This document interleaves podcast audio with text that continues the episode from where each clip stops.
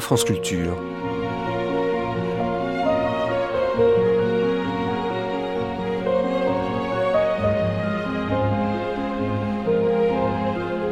France Culture la nuit, une mémoire radiophonique. Il existe de multiples façons d'apprendre l'histoire de France ou de s'y intéresser. Selon les personnalités multiples, justement, des historiens ou conférenciers, selon les époques, selon les idéologies des uns et des autres, selon la culture politique de chacun. Certains éditeurs continuent à privilégier la pratique de l'histoire par la fixation sur tel roi ou telle reine ou telle courtisane, des biographies, des hagiographies, un peu le prolongement de revues où princes et princesses de notre époque occupent les unes et les pages centrales par la moindre de leurs gestes ou déclamations. La conférence qui vient appartient à cet univers où l'on raconte l'histoire en narrant les amours, si possible contrariés, de telle bergère avec tel prince ou tel roi.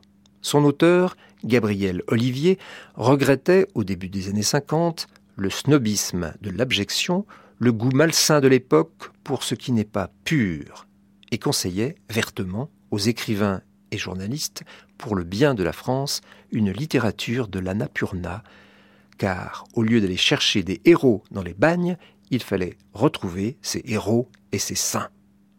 Les grandes conférences, Mademoiselle de la Vallière par Gabriel Olivier, première diffusion sur la chaîne nationale le 23 novembre 1953.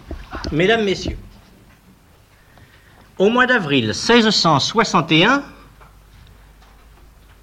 une jeune fille de petite noblesse arrive, comme beaucoup d'autres, à la cour pour y parfaire son éducation.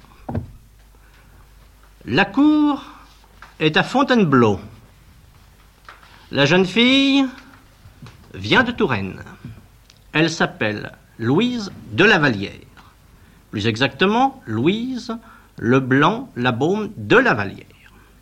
Sa famille, originaire du Bourbonnais, est venue se fixer en Touraine et c'est maintenant de Touraine qu'elle arrive. Elle a passé euh, toute son enfance à la cour de Gaston d'Orléans, frère de Louis XIII, euh, pour la raison euh, simple que voici. son père étant mort de très bonne heure, son père de la Vallière était gouverneur d'Amboise, avait donné des marques de fidélité répétées à son roi. Il l'avait laissée orpheline en très bas âge et la voici confiée à sa mère. Sa mère épouse en seconde noce M. de Saint-Rémy, qui était le premier maître d'hôtel de Gaston d'Orléans. La voici donc attachée à la cour de ce prince. Elle passe donc toute son enfance à Orléans et Amboise. Elle arrive, à peine âgée de 18 ans, à Fontainebleau, où se trouve la cour. La petite de la Vallière, sortant de sa terre, cette petite jeune fille de petite noblesse provinciale, tout de suite éblouie par la cour de Fontainebleau et naturellement ensuite de Versailles, hum, a fait des confidences.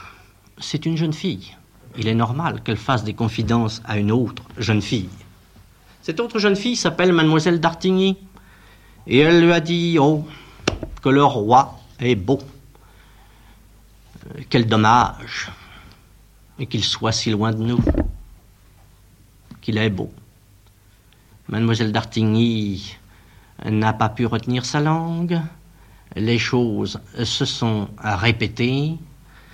À Saint-Cloud d'abord, puis au Louvre, puis à Versailles tous ces mots, tous les mots de ce genre étaient euh, très attentivement entendus. Et bientôt, le roi, ayant entendu parler de cette jeune fille qui avait pour elle une telle admiration, a donc décidé de se la faire présenter. Et c'est ainsi qu'un jour, allant à Saint-Cloud, voir encore à ce moment-là sa belle-sœur, il s'est fait présenter mademoiselle de la Vallière.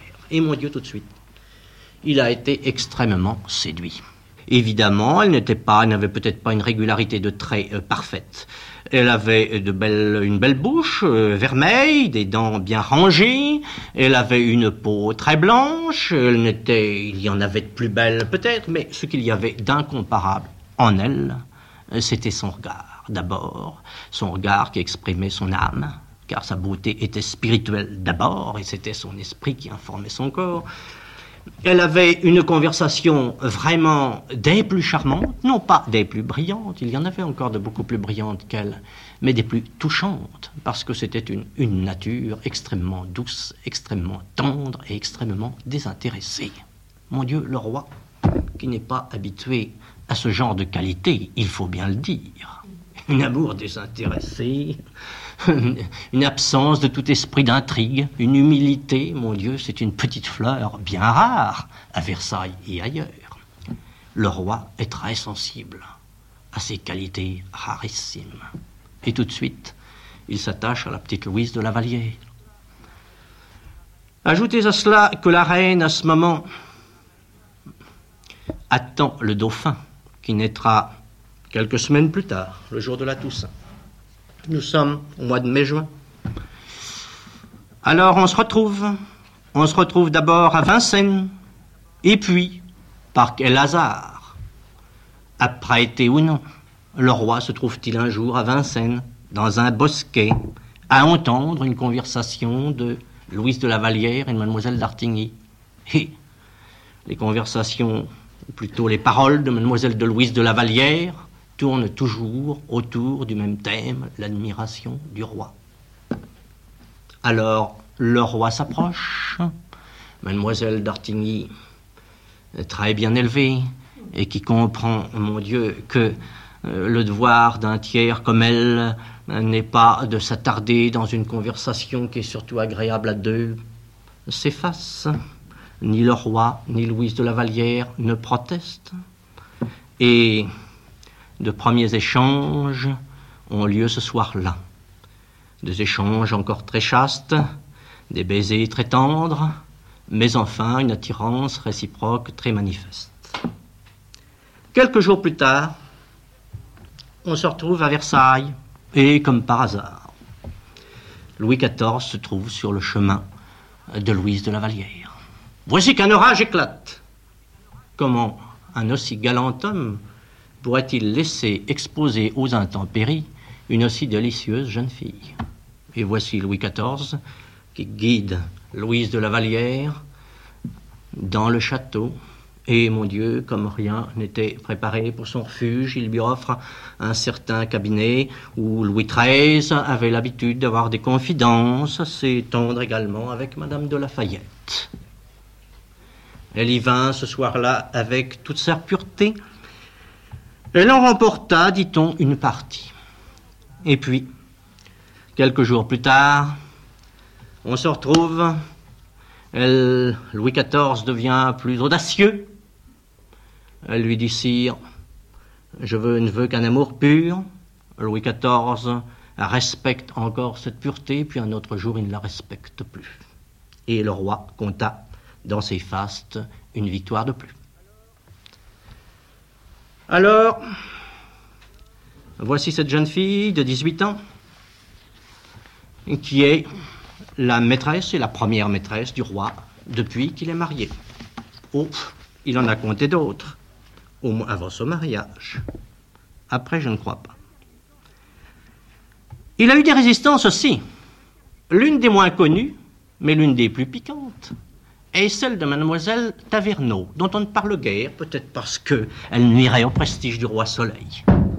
Oui, ce roi, qui remporta tant de victoires de toutes sortes, a éprouvé un échec amoureux des plus sensibles. Et rien ne vous étonnera si je vous dis euh, que cette jeune fille, mademoiselle Taverneau, était la fille d'un avocat au Parlement. Alors vous savez, Louis XIV et le Parlement, ça n'avait jamais été. Et même en amour, ça ne lui a pas réussi. Enfin, voici,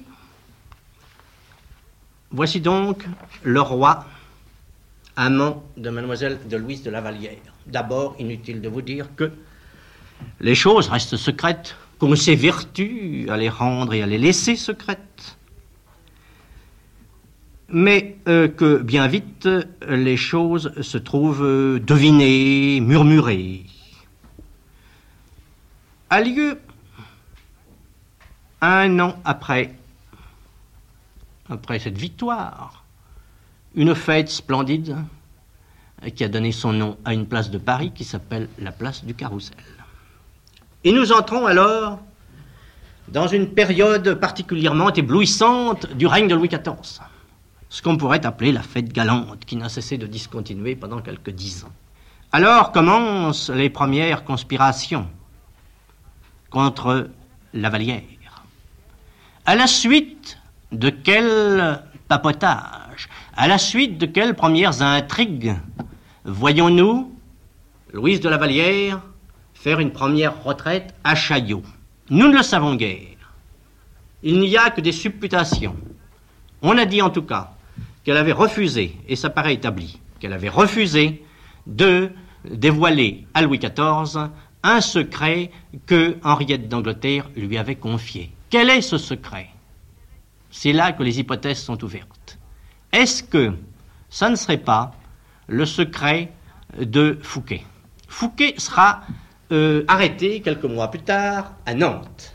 Or, il résulte du procès de Fouquet que, mon Dieu, il s'était, par ses munificences, attaché beaucoup de dames de la cour. Et, voyant l'étoile de Louise de la Vallière monter, il avait essayé de se l'attacher par une pension substantielle. Il semble que Louise de la Vallière s'en soit tout de suite confiée à Henriette d'Angleterre, qu'Henriette d'Angleterre l'ait empêchée d'en parler au roi, alors qu'elle voulait en parler. Toujours est-il qu'elle cache quelque chose au roi.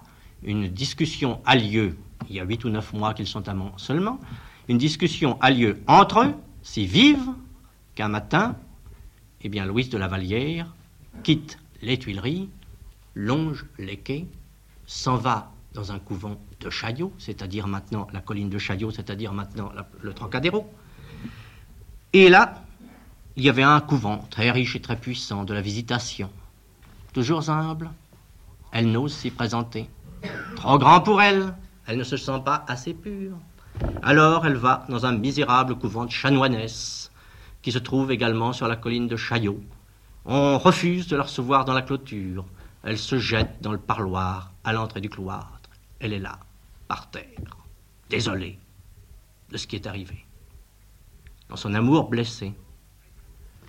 Très bientôt, au Louvre, le bruit se répand. Vous savez, la Vallière est entrée en religion. Ce jour-là, le roi reçoit en audience de congé l'ambassadeur d'Espagne, don Cristoval, et il surprend des mines curieuses, les unes railleuses, les autres sarcastiques. Qu'est-ce cela? Et il entend La Vallière est entrée en religion. Qu'est-ce cela? Il expédie très vite son ambassadeur. Il brusque un peu la cérémonie. On était en carême. On vient l'avertir qu'un sermon l'attend. Il laisse là le sermon. Il se dévait de ses habits d'apparat. Il revêt un grand manteau, sans mitoufle, court à Chaillot et fait monter la Vallière dans un carrosse. La voici qui revient, éplorée, à peine pardonnée. C'est la première intrigue qui a porté ses premiers fruits. Le scandale de Chaillot aggrave bien entendu les choses. Naturellement, à la tête de la conjuration se trouve Olympe Mancini. Ah, ah, le compte été réglé entre Olympe Mancini et Louis XIV. Il y a déjà quelque temps que ça dure. Olympe Mancini était la compagne de jeu de Louis XIV. Mais très vite, euh, cette personne très entière, nièce de Mazarin, et par conséquent euh, très connaisseuse en politique, euh, aspire à devenir reine de France. C'est Mazarin lui-même qui s'y oppose, son oncle. Oui, mais elle ne ratifie pas le choix de Mazarin. Elle ne ratifie pas le mariage avec Marie-Thérèse. Elle en conçoit une rancœur déjà terrible. Mais du moins, il lui reste un espoir. Je ne suis pas la reine, je deviendrai la favorite. Elle avise Henriette d'Angleterre. Alors, Henriette d'Angleterre, bien préparée par Olympe Mancini, qui, autant qu'elle peut, reste dans l'ombre et se contente de faire agir les autres, Henriette d'Angleterre, finalement, obéit aux suggestions d'Olympe Mancini, comtesse de Soissons. Elle va informer les reines, je dis les reines, la reine mère Anne d'Autriche, et la reine Marie-Thérèse. Mon Dieu, les reines euh, préparées euh, par Henriette d'Angleterre, manœuvrées par euh, elle-même par la comtesse de Soissons, eh bien, les reines ne mettent pas l'ardeur que la comtesse de Soissons en avait escompté. Il faut trouver autre chose. Eh bien, que cela ne tienne, la comtesse de Soissons est une femme qui n'est jamais à court d'intrigue et elle a trouvé une autre combinaison. Il faut euh, susciter une autre maîtresse. Si c'est elle qui apparaît d'abord, trop voyant, ça ne prendra pas. Il faut trouver autre chose. Elle a jeté son dévolu sur une petite jeune fille, la petite Lamotte d'Ancourt, euh, qui a paru, mon Dieu, rencontrer certaines faveurs déjà auprès de Louis XIV l'année précédente. Elle a l'air de plaire au roi, elle est bien dans la main de la comtesse de Soissons, eh bien, il faut que Louis XIV, que la petite Lamotte Audencourt rentre dans les faveurs du roi. Après, euh, la petite Lamotte Audencourt, on en fera ce qu'on voudra. On délègue pour cela le marquis de Vardes, qui est l'amant de la comtesse de Soissons, je dis l'amant du moment, de la comtesse de Soissons, et le comte de Guiche, euh, qu'il l'était, dit la chronique, euh, parce que tous les jeunes gens de la cour l'étaient à leur tour. Elle délègue ces deux messieurs euh, pour préparer la petite Lamotte Audencourt. Et alors, on tente une première opération euh, sur la chambre des filles d'honneur au Louvre cette fois. L'opération ne réussit pas parce que, comment a-t-elle été éventée euh, Madame de Narvaille, la gouvernante des filles d'honneur, a eu le mauvais goût d'établir, de murer une porte secrète que Louis XIV avait fait établir pour lui assurer ses passages plus librement. Le roi entre dans une grande fureur, mais de Varde, qui est l'amant de la comtesse de Soissons, qui fait sa besogne, lui dit qu'à cela ne tienne, je connais par la gouttière un très bon chemin euh, qui sera, qui nous mènera au lieu de nos conquêtes. Alors euh, on prend la gouttière, on descend dans la cheminée, et mon Dieu, euh, on arrive, le roi descend avec euh, tandis que De Varde reste dehors avec le, valet de chambre du roi qui s'appelait Bontemps et qu'il suivait en tous ses déplacements, même galant. Et euh, c'est le roi et le Périguillin, mon Dieu, pénètrent dans, dans la chambre des filles d'honneur. Euh, tout se passe très calmement, aucun bruit, aucune réclamation, euh, tout s'est fait très correctement si j'ose dire. Et mon Dieu, euh, le roi fut très satisfait et De Varde l'était aussi puisque sa mission était accomplie. Malheureusement, la reine, cette fois-ci, a tout gâté. La reine a eu vent de, des intrigues de la comtesse de Soissons. Elle fait venir son fils, la reine-mère, Anne d'Autriche, fait venir son fils et lui dit Voici, je sais que vous avez reçu ces deux lettres, deux lettres ainsi conçues. Maintenant, mon fils, je vous annonce que vous allez en recevoir de mademoiselle Lamotte d'Ancourt une troisième lettre qui sera ainsi conçue. Le roi, qu'est-ce que c'est que cette histoire? Très vexé. Mais deux jours plus tard, il se trouve que le roi euh, reçoit de mademoiselle de la Motte Audencourt la lettre que lui avait annoncée la reine Anne d'Autriche, que la reine Anne d'Autriche avait eue par ses services et qui venait de la comtesse de Soissons, car toutes les lettres étaient préparées chez la comtesse de Soissons. Alors l'intrigue de la petite Lamotte Audencourt n'a pas eu plus de succès que l'entreprise précédente. Quand vient à mourir la reine Anne d'Autriche? Alors, ce que dit peu l'histoire, mais ce qui apparaît très nettement, tout de même, c'est que la mort d'Anne d'Autriche a été un coup extrêmement fatal pour Louise de la Vallière. Louise de la Vallière n'avait pas les bénédictions de la reine Anne d'Autriche, bien sûr. La reine Anne d'Autriche, encore une fois, ne pouvait pas approuver la liaison de son fils. Mais, peut-être, en son réalisme, estimait-elle que favorite pour favorite, vraiment la Vallière était euh, la plus souhaitable? Dès ce moment, la euh, Montespan va arriver. En effet, quelque temps après, la Montespan s'insinue dans les bonnes grâces de Louis XIV. Alors arrive un événement considérable à la cour et qui euh, jouera certainement un rôle très important dans la vie spirituelle de Louise de la Vallière. C'est la mort d'Henriette d'Angleterre. Quand arrive à Paris un personnage qui sera déterminant dans sa rupture avec le monde.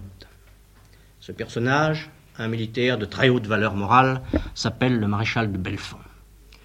Le maréchal de Belfond était un ami de Bossuet et il avait une tante qui était la mère Agnès, prieure du Carmel du faubourg Saint-Jacques.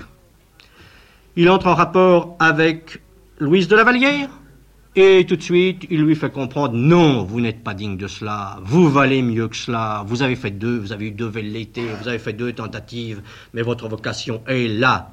Elle dit, mais jamais on ne me prendra, toujours dans son humilité, jamais qui me prendrait, quel couvent voudrait de moi, pécheresse comme je suis, car elle a fait une conscience toujours exagérée de ses fautes. Et le maréchal de Belfond lui fait comprendre que pas du tout, pécheresse ou pas pécheresse, tout le monde est pécheur, même ceux qui disent, et surtout ceux qui ne disent qu'ils ne le sont pas, les justes, et que par conséquent, euh, elle est très digne d'entrer dans un couvent. Mais il ne faut pas la brusquer. Bossuet euh, s'en occupe parce que le maréchal de Belfond est très bien intentionné, mais quelquefois un peu brusque. Et Bossuet a des entretiens très répétés avec euh, Louise de la Vallière. Cela dure encore quelques mois. Il faut comprendre la crise. Elle, naturellement, a des derniers liens qui la rattachent à la terre. Elle a eu quatre enfants de Louis XIV. Deux sont morts en bas âge. Deux vivent toujours. L'un, le comte de Vermandois, l'autre la princesse de Conti. On ne s'arrache pas euh, comme ça du jour au lendemain. Mais elle a décidé, et c'est ce qui l'a fait d'ailleurs un peu hésiter, parce que c'est une femme extrême, c'est tout ou rien. Le roi lui dit de temps en temps, mais si vous entrez dans un ordre, au moins que ce soit un ordre, euh, mon Dieu, qui n'ait pas des règles trop sévères, enfin on lui fait entendre qu'il vaudrait mieux un ordre très accommodant, n'est-ce pas, qui ne rompe pas tous les liens, elle pas du tout. C'est tout ou rien. Si j'entre, ce sera dans l'ordre le plus rigoureux, ce sera le Carmel. Mais avant d'y entrer tout de même, elle réfléchit. Au cours de cette année 1673, elle euh, écrit des réflexions sur la miséricorde qui seront publiées par la suite, et elle fait deux maladies graves. Deux maladies graves à la fois physiques et morales, et finalement, après une année de méditation, eh bien, elle décide d'entrer au Carmel. Elle va prendre congé du roi. C'est un samedi soir. Vous rentrez dans vos terres, madame. Non, je ne rentre pas dans mes terres. Dans trois jours, je serai au cloître. Oh, madame. Vous ne m'avez pas demandé la permission, non, sire. Je vous ai donné toute ma jeunesse. Il me reste maintenant à faire mon salut. La Montespan est là. On la retient à souper. Et la cour défile et lui fait ses adieux. Dimanche matin, le lendemain, messe du roi. Le roi ne peut retenir quelques larmes. Elle, va auprès de la reine. Si, euh, Majesté, je tiens à vous, demander pardon publiquement. Mon péché fut public. Je veux que ma pénitence le soit. La reine la relève, lui dit Je vous pardonne, ô de quel cœur l'embrasse. Et puis, le lundi matin, deux carrosses se présentent dans la cour de Versailles. Grande robe d'apparat, non pas par coquetterie, parce que la pénitence doit être publique. Ces deux enfants sont là, le comte de Vermandois, la princesse de Conti. Un carrosse pour quelques amis, très sûr, un matin d'avril, le printemps, en route pour Paris.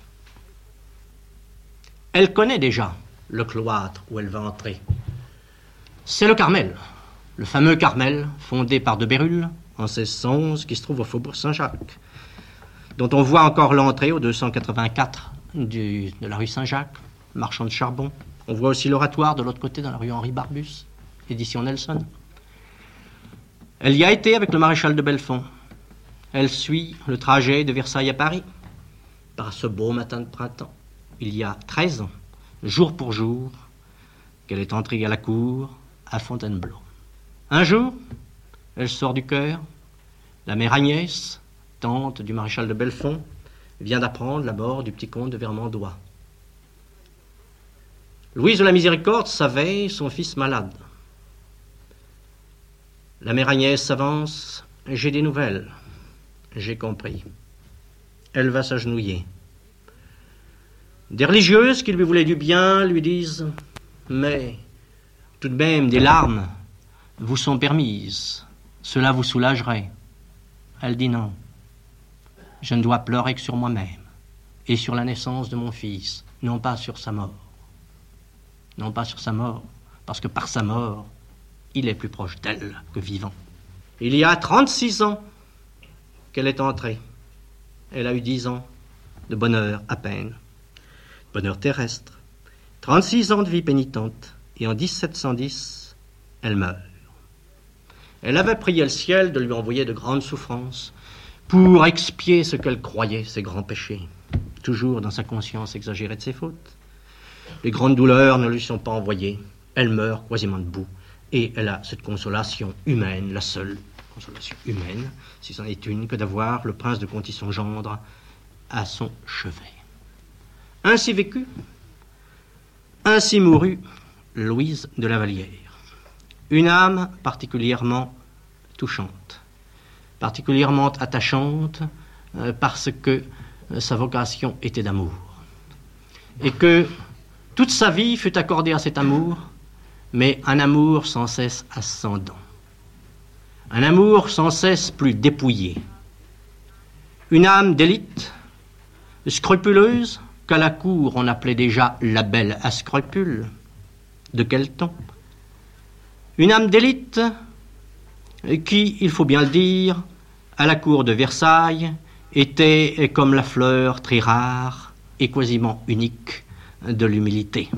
Dans ce vaste palais, elle était un trésor extrêmement précieux qui n'était pas apprécié de tous, mais qui jette sur ce siècle où le profane et le sacré étaient souvent si intimement mêlés une lueur des plus appréciables.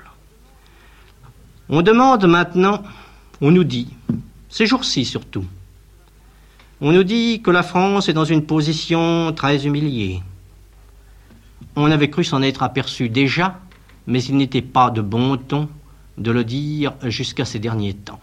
On le reconnaît, ces jours que voici, mais peut-être pourrait-on s'interroger sur les raisons profondes de ce qui nous a menés aux abîmes qu'on se décide enfin à reconnaître.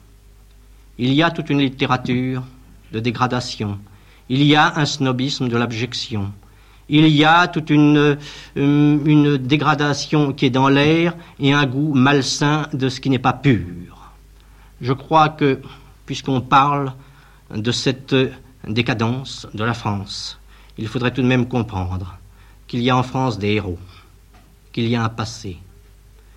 Le cardinal Mercier disait La France est grande à condition qu'elle s'en souvienne.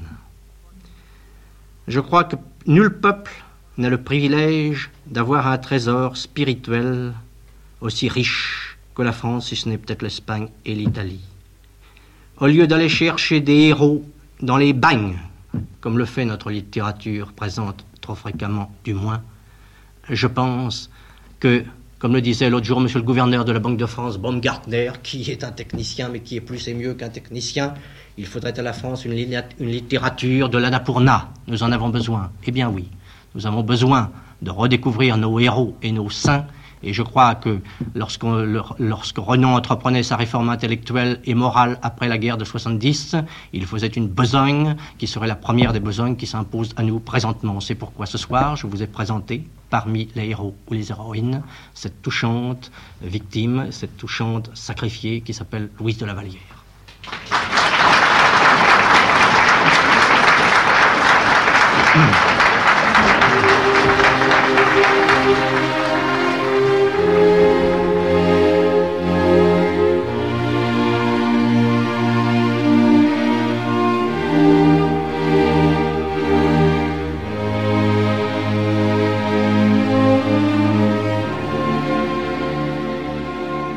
C'était les grandes conférences, Mademoiselle de la Vallière par Gabriel Olivier.